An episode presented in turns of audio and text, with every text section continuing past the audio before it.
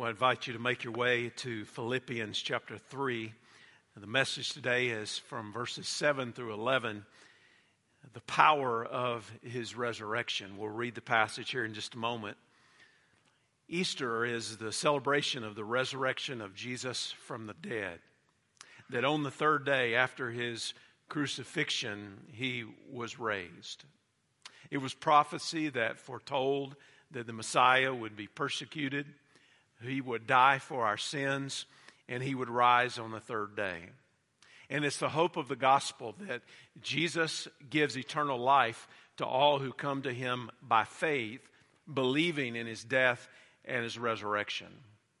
I'm going to make an assumption and an application today.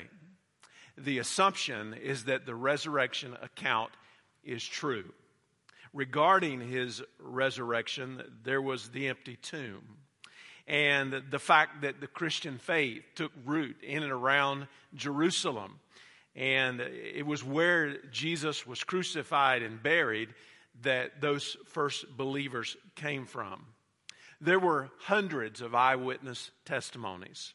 Then there were the transformed lives of the disciples who were willing to lay their own lives on the line because they so believed in what they had witnessed and what they had seen in Jesus. It is a well established fact that Jesus was crucified uh, publicly in the first century. The non Christian historical accounts, including Cornelius Tacitus, Lucian of Samosata, and Flavius Josephus, and even the Jewish Sanhedrin, all serve to corroborate those early eyewitness accounts. Gary Habermas, who's one of the foremost experts on the resurrection, said this The evidence for the resurrection of Jesus Christ is so overwhelming that it compels acceptance by proof which leaves absolutely no room for doubt. The external evidence of Jesus' resurrection confirms the truth that we have received via God's revelation. So the assumption is that the resurrection account is true. The application is that the resurrection is not just for a once a year seasonal celebration, but rather it applies to everyday life as disciples of Jesus. Jesus, after all, paid an incredible price on the cross for us. He was victorious over death. And no matter what we've gone through in the past, no matter what uncertainties lie ahead, Jesus alone is our steadfast hope. He is the one who conquered death and rose victoriously, and He is the one who makes all things new. And it's because of the death, burial, and resurrection of Jesus that we can say with confidence that we can be forgiven of our sins, we can grow in our faith, and we can have hope, a certain hope for the future. Now, if you do not understand the significance of the application of the power of the resurrection in everyday living, then one of two things is true. Either uh, you are not yet a disciple of Jesus and you need to be saved, or you are his disciple and you need to grow in your understanding of what it means to follow him. I think this is an if then what now situation. If then Jesus was crucified, buried, and raised from the dead, and he was, what now? What does this mean for us in our day to day lives? Philippians chapter 3, beginning in verse 7, the Bible says, This is Paul who's writing to the church at Philippi. But everything that was a gain to me, I've considered to be a loss because of Christ. More than that, I also consider everything to be a loss in view of the surpassing value of knowing Christ Jesus my Lord. Because of him, I have suffered the loss of all things and consider them as dung so that I may gain Christ and be found in him, not having a righteousness of my own from the law but one that is through faith in Christ, the righteousness from God based on faith. Verse 10 My goal is to know him and the power of his resurrection and the fellowship of his sufferings, being conformed to his death, assuming that I will somehow reach the resurrection from among the dead. Paul had ministered in Philippi on his missionary journey, and he had spent some time there with that church. Now he's writing this letter back to them near the end of his imprisonment in Rome, probably around 61 or 62 AD. Uh, the letter was to be delivered by Epaphroditus, who had brought financial support to Paul uh, to help him out in his circumstance. And Paul is writing to communicate his affection for the people, the joy that was among them, and he's encouraging them to live out their faith. So, as he does all of this, he's pointing them to Jesus. Jesus as his hope, and Jesus as their hope. Jesus as his joy, and Jesus as their joy.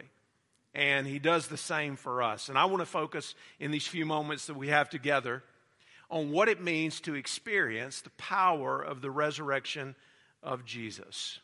First of all, when you come to know Christ, you will experience the power of his resurrection.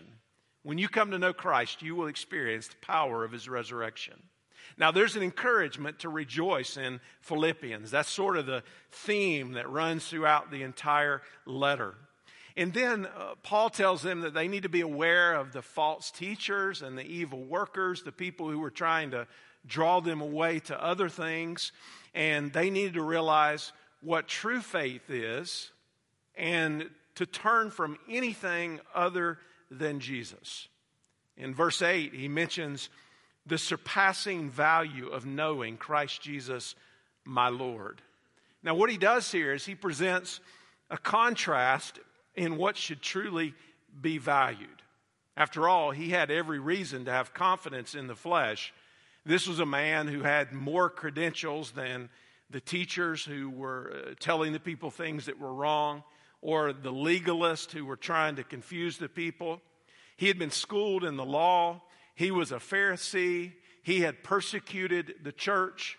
And if it had been possible, and it was not, but if it had been possible for him to please God by law keeping or by the works of the flesh, then he would have been in that category. But it wasn't possible because nothing can measure up to the righteousness of God. So Paul rejected all confidence in the flesh and he counts it all as loss. He's essentially saying it is worthless compared to Christ. And he said everything that was a gain to him, he had now counted it as loss because of Christ, particularly in view of this surpassing value of knowing him. I find it interesting that Paul spoke in the language of the marketplace. We all can understand and identify with the idea of gains and losses and practically what that means. But he's telling us here that there's a contrast between the things that the world often values and the things that are actually of eternal value. And in doing so, he's actually echoing what Jesus had done in referring to this same contrast and an exchange that takes place in salvation. He's talking about losing something in order to gain something. Jesus said this in Matthew chapter 16 and verse 25 and 26. For whoever wants to save his life will lose it, but whoever loses his life because of me will find it. For what will it benefit someone if he gains the whole world yet loses his life? Or what will anyone give in exchange for his life? So there's a contrast between what we might view as valuable, and it's actually only temporary valuable, uh, and what is of eternal value. And there's an exchange in salvation for all these things that we thought were worth something for all that Jesus is. He's making the point that in order for you to gain something, you have to lose your life, give up what you thought was important, and let go of anything that you thought might give you hope, and put your faith in Christ and Christ alone. So let me ask you this question Do you value your soul more than anything that the world has to offer?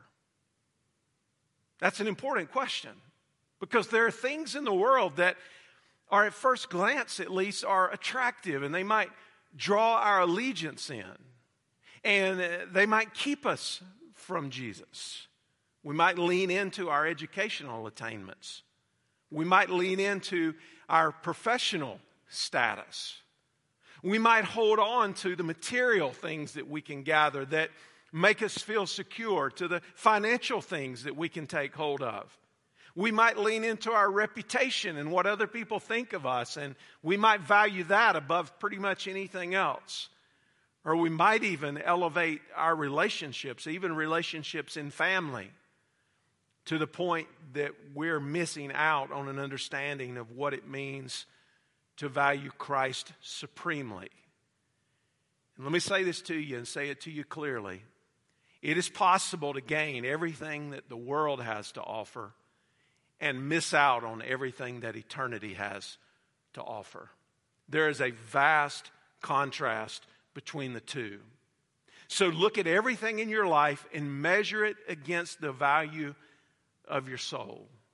Paul had met Jesus and it had been rather dramatic on the road to Damascus, and he was saved after he had been a persecutor of the church. He refers here to Christ Jesus, my Lord. He's indicating that he has a personal, intimate relationship that superseded everything else. There's a difference between knowing about Jesus and knowing Jesus personally. Knowing about someone means that you have knowledge of certain facts about them. But knowing someone personally means that you have a relationship with them.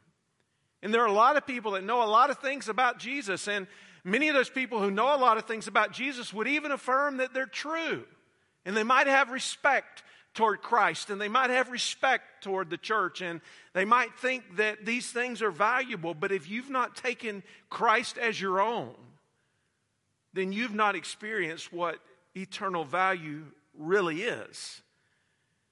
And knowing Jesus means to follow him as his disciple and to know him in a personal relationship. You say, well, how can I know Jesus? Well, the Bible says in Romans 10 and verse 9 that if you confess with your mouth that Jesus is Lord and you believe in your heart that God raised him from the dead, you will be saved. So today, if you're not saved, if you would have to say, I'm not a Christian, I am not a disciple of Jesus Christ, you can be. And it's as simple as turning from your sin and turning to Jesus. It's receiving Him as Savior and as Lord. And then the proof of your discipleship will be in what you value. What you value is, is going to demonstrate what you really believe. And when you know Christ, you will experience the power of his resurrection. And then, secondly, from verses 8 and 9, when you abide in Christ, you will experience the power of his resurrection.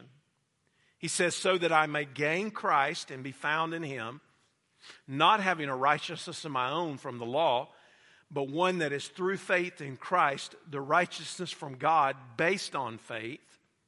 So to gain Christ is to take hold of him by faith and to be found in him and to abide in him both now and eternally. Now he's talking about the opposite of the loss. He said, All these things I thought were important, they're on the dung pile because I've realized they're just temporary. They're not going to last. That doesn't mean that the blessings that God gives us in this life aren't to be enjoyed or to be valued for what they are. We're to steward them well, but they're temporary. And Christ is eternal. And Paul's balance sheet has on the one side all things lost. And on the other side, Christ gained. Now, what does it mean to be in Christ and to abide in Him? It means, at least in part, uh, to be depending on His grace uh, Galatians chapter 3 and verse 26 and 27 says, For through faith you are all sons of God in Christ Jesus. For those of you who were baptized into Christ have been clothed with Christ. So it's by grace through faith that we receive his righteousness. We are in him and he is in us. It means that we're accepting his sacrifice as payment for our sins. It means that God is going to look at you through the righteousness of Jesus, not through what you've done or what you could do, but solely on what Christ has done. Abiding in Christ means that you're going to do what he says. Jesus said in John chapter 15 and verse 7 If you abide in me and my words abide in you, ask whatever you want and it will be done for you. So, how do you respond to the teachings of Jesus? Do you insist on making up your own way as you go along? That's not discipleship. Do you insist on determining what you think is right and what you think is wrong? That's not discipleship. That's not abiding. But when you abide in Him, you're going to do what He says.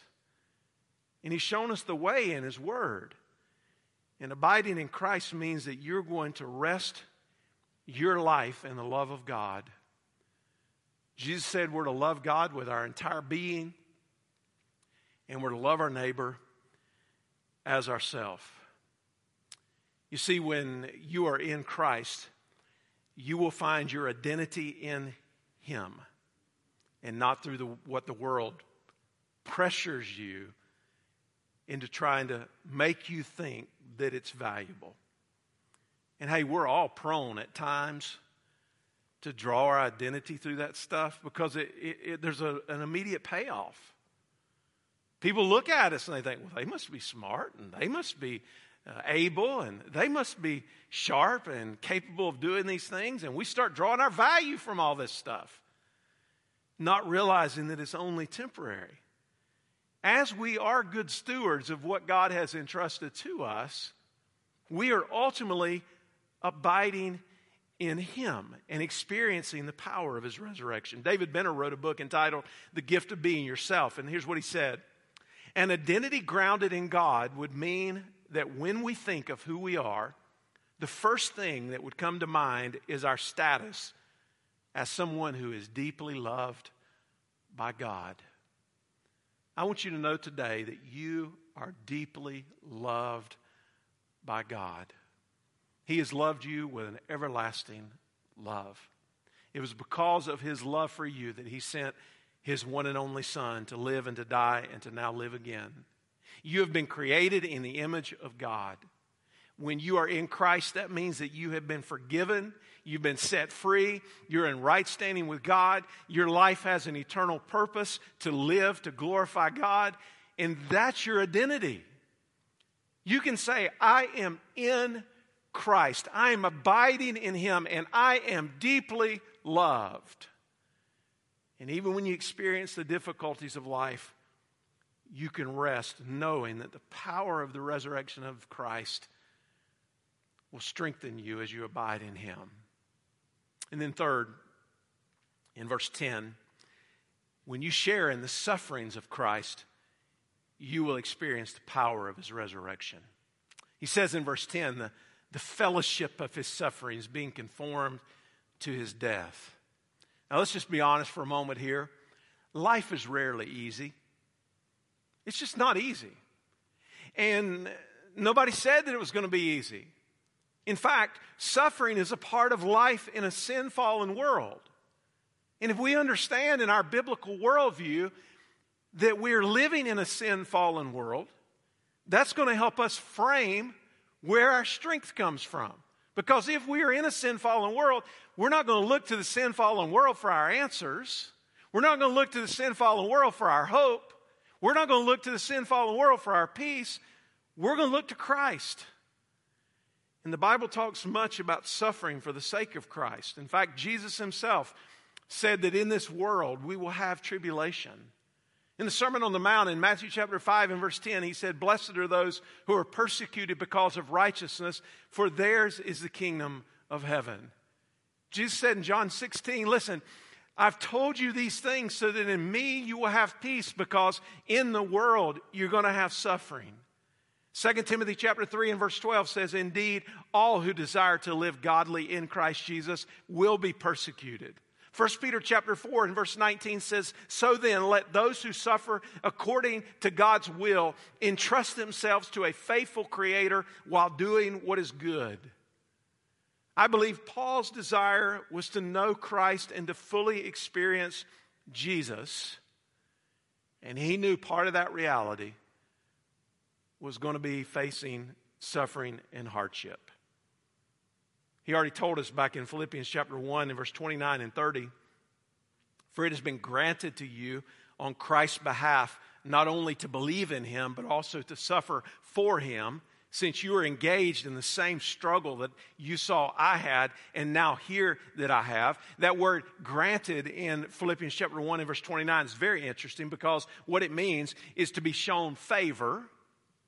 So he's telling us, you have been granted this, you've been shown favor uh, to believe in Christ, to receive the gift and here was a man who knew suffering firsthand.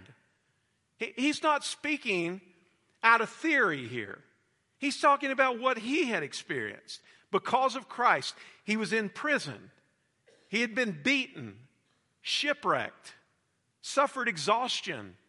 He had been hungry and thirsty, and he was in danger, and on and on the list goes.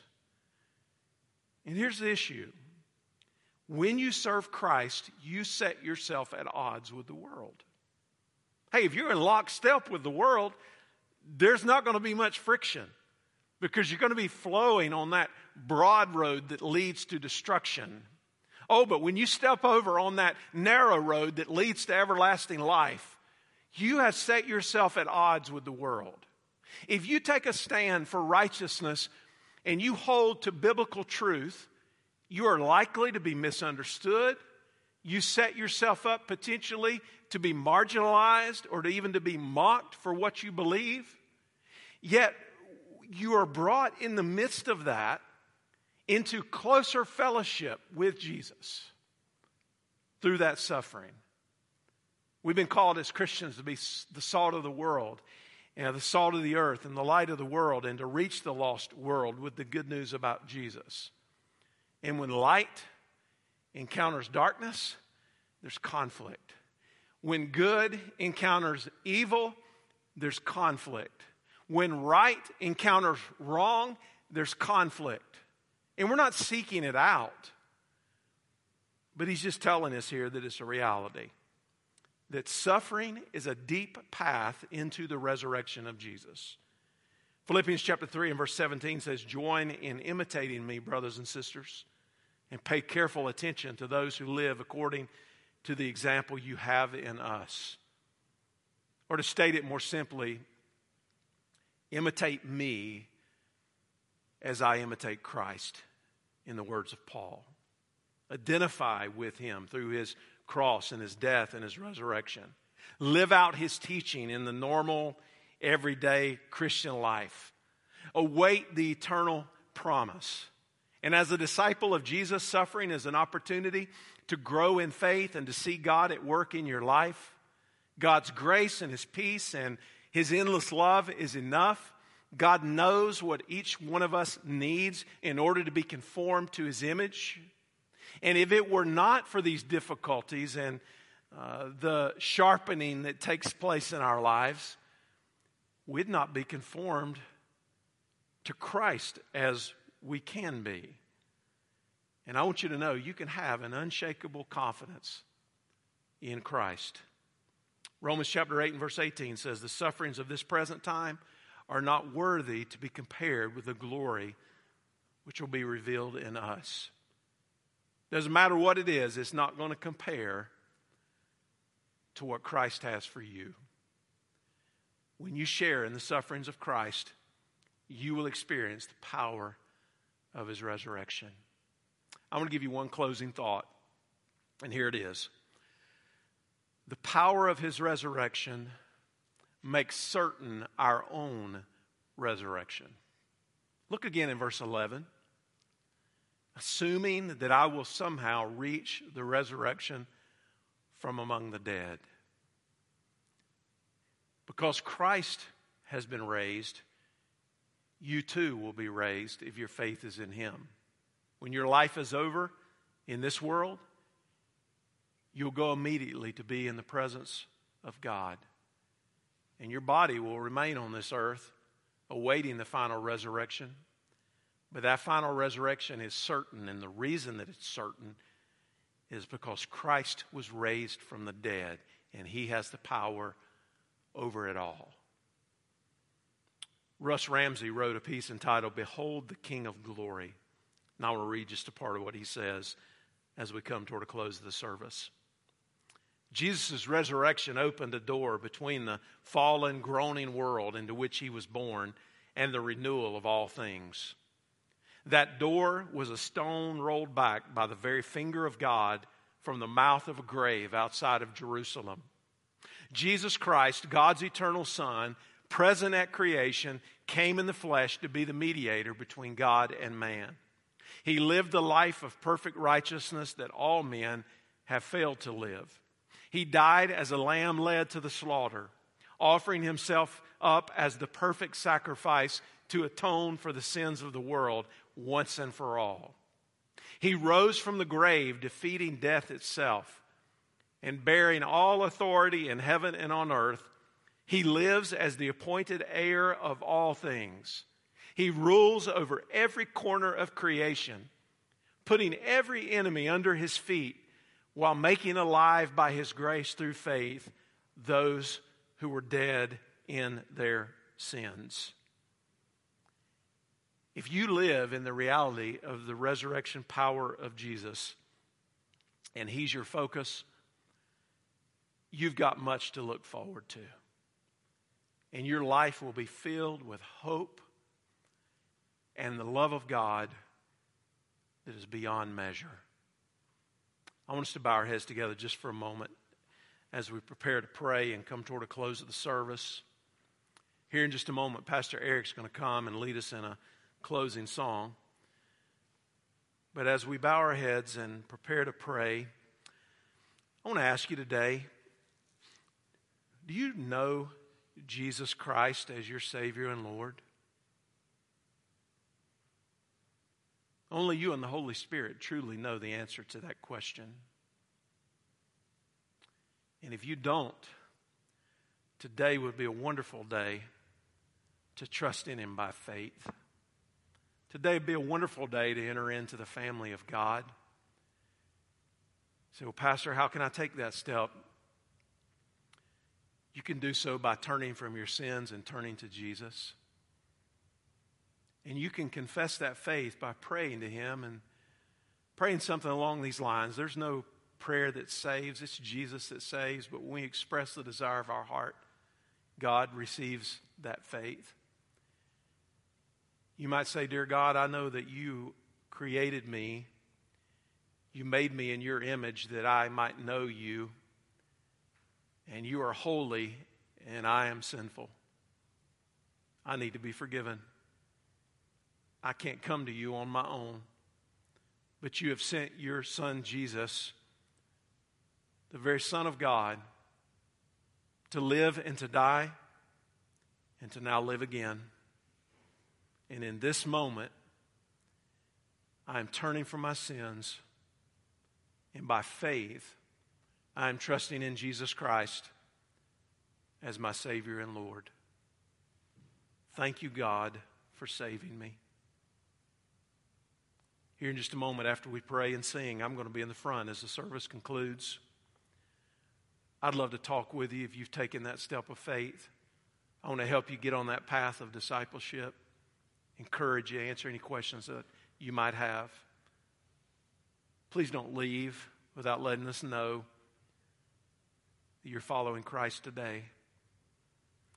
But I know there are a lot of people in this room today as well who who would profess to know Jesus, but yet maybe you've not been living in the power of his resurrection. You've been drawn toward those things that are of limited value. Your life has been distracted. Your discipleship has been hindered. Your fellowship with God has been limited.